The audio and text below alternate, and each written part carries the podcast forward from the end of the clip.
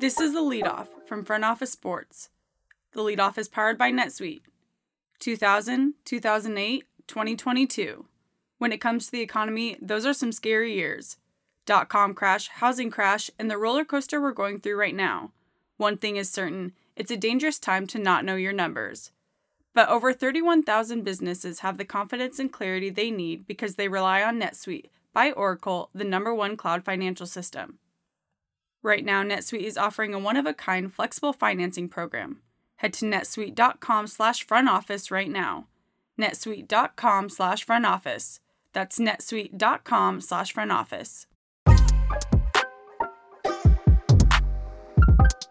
It's Tuesday, January 31st. I'm Abigail Gentrup, business writer for Front Office Sports. Here's what we're following in the business of sports.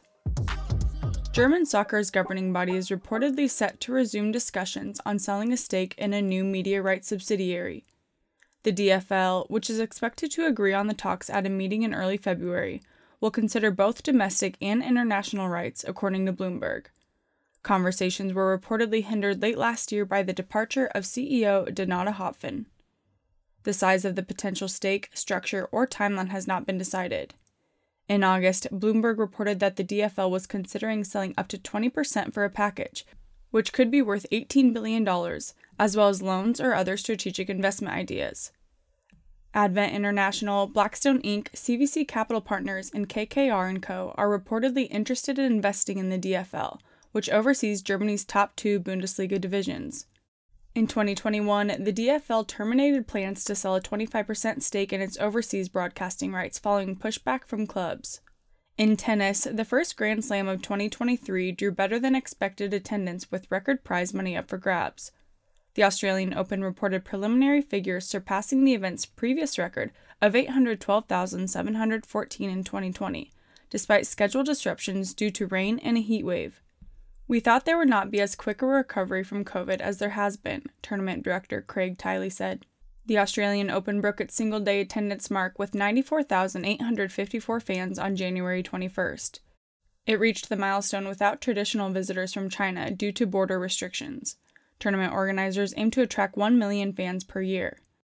The Australian Open generated $405.3 million in economic benefit in 2021 and 2022, per Nielsen Sports.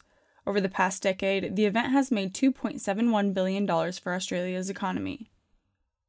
Switching back to soccer, another US based financial services company has expressed interest in the media arm of Italy's top soccer league.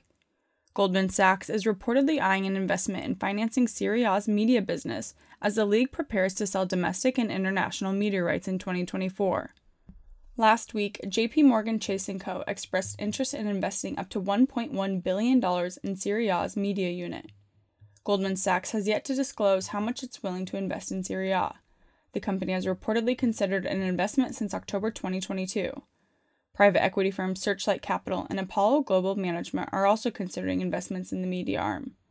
Goldman Sachs' potential investment in Serie A follows a plan by the league to spin off an upcoming media unit to boost revenue after the league failed to sell a 10% stake worth $2 billion to three investors in 2021.